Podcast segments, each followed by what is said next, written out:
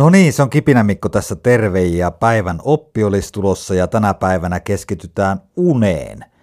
Ja tämmönen artikkeli Hesarista löytyi, kun Hyvä uni unohtui ja tämä sama artikkeli on myös julkaistu Tiedelehdessä.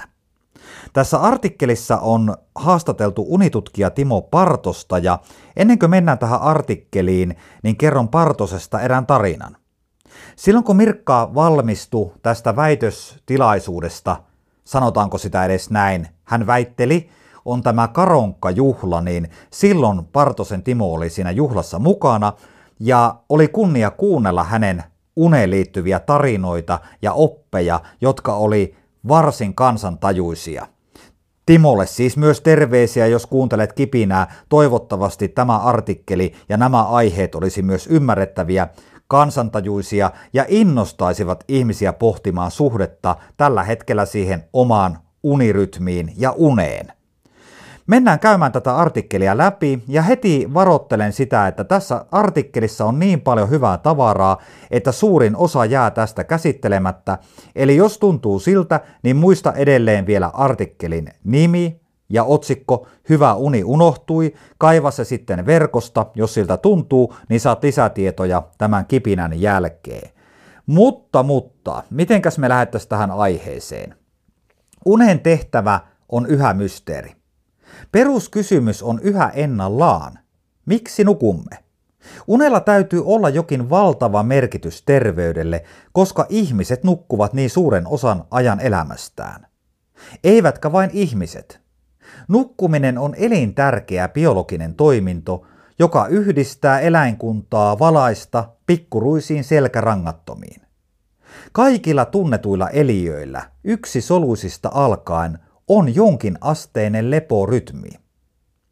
Lepojakson aikana ollaan liikkumatta ja enemmän tai vähemmän eristäytyneenä ympäristöstä.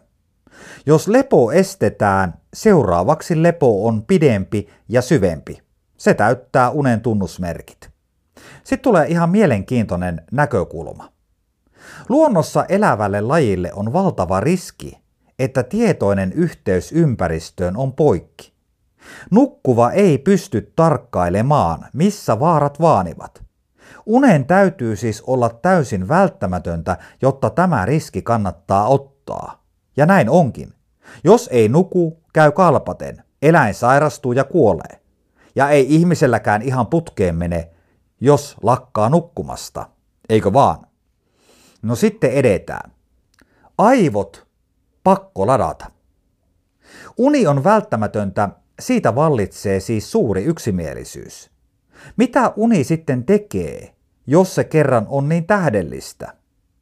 Partonen tuumaa, että tarkkaa vastausta ei tiedetä, mutta teorioita kyllä riittää. Varmaa on ainakin se, että riittävän pitkä valvominen saattaa aiheuttaa energiapulan. Aivojen vireystila laskee, polttoaine uhkaa loppua, siksi on pakko tankata. Unta kuuppaan, unta palloon, näitä sanontoja riittää.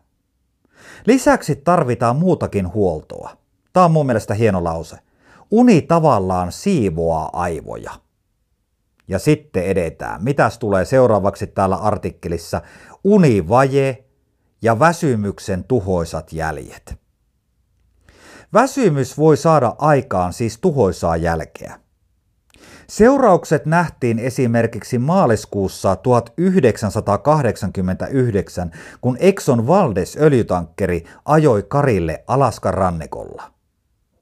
Mereen karkasi jopa yli 100 miljoonaa kiloa raakaöljyä Haveria pidettiin pitkään pahimpana ympäristökatastrofina, jonka ihminen on merellä aiheuttanut. Keskeiseksi syyksi turmaan osoittautui laivan kapteenin väsymys. Mutta entäs tämä seuraava juttu? Muistapa tämä, kun seuraavan kerran ajat yöllä autolla tai ot auton kyydissä. Hollantilaistutkimus kertoo, että auton kuljettajan suorituskyky rikkoo aamuyöllä parin tunnin ajon jälkeen jo rattijuopumuksen rajan 0,5 promillea. Kolmen tunnin jälkeen suorituskyky vastaa 0,8 promillen humalaa. Tunti lisää ja lähestytään jo promillen humalaa vastaavaa tilaa. Saa siis toivoa, kun ajetaan autolla, että kaveri, joka tulee vastaan, on vireässä tilassa. Eikö vaan? Uni-aika on muuten meillä suomalaisilla vähentynyt. Kuunnellaanpa tämä. Terveyden ja hyvinvoinnin laitoksen luotsaaman FinRiski-tutkimuksen mukaan aikuiset nukkuvat tätä nykyä, nyt tarkkana, keskimäärin 7 tuntia ja 28 minuuttia yössä. Suomalaisten uni on lyhentynyt 30 vuodessa 18 minuutilla. Nyt on hyvä miettiä, mikä se sun oma keskivertoaika on, kun sä nukut yössä. Onko se seitsemän tuntia, onko se kuusi tuntia, kahdeksan tuntia tai jotakin muuta. No sitten edetään ja mennään muutamaan vinkkiin tähän kipinän loppuun. Tartu hetkeen ja nukahda.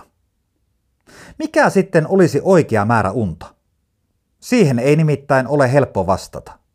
Tarve on yksilöllinen. Itselle tarpeellinen ja terveellinen unen pituus on pitkälti geenien määräämä ja aikuisihällä kutakuinkin pysyvä ominaisuus. Oman unen tarpeen voi selvittää helposti. Jos herää virkeänä aamulla ennen herätyskellon soittoa, saa todennäköisesti riittävästi unta. Tämä oli hyvä lause. Kuunnellaan seuraava. Jos on pakko laittaa kello herättämään, yöuni jää luultavasti oikeaa unen tarvetta lyhyemmäksi. Asian voi selvittää ja testata esimerkiksi loman aikana, jolloin on mahdollista nukkua niin pitkään kuin haluaa. Entä jos opettelisi vähäuniseksi? Taitaa olla turha toivo. Pitkä uninen voi kiusata itseään valvomalla, mutta se ei tee hänestä vähäunista. No sitten tullaan vielä. Carpe diem, tartu hetkeen, on yksi aikamme suosituista elämänohjeista. Nukkumiseen se pätee erityisen hyvin, Timo Partonen sanoi. Yleinen virhe on valvoa ohi otollisen aikaikkunan. Sen jälkeen uni ei tahdo tulla. Unta karkottavan noidan kehä voi siis aiheuttaa huomaamattaan, jos ei mene oikeaan aikaan nukkumaan. Mä en tiedä, kuunteletko sä tätä kipinä aamulla, iltapäivällä vai illalla. Mutta nyt kun on ilta sulla seuraavan kerran, niin mieti sitä, että kun se väsymys alkaa pikkuhiljaa tulemaan, niin kannattaako katsoa vielä telkkaria vai pitäisikö laittaa valot kiinni ja toivottaa kaikille hyvää yötä. Kiitos tästä kipinästä, jatketaan seuraavissa. Moi moi!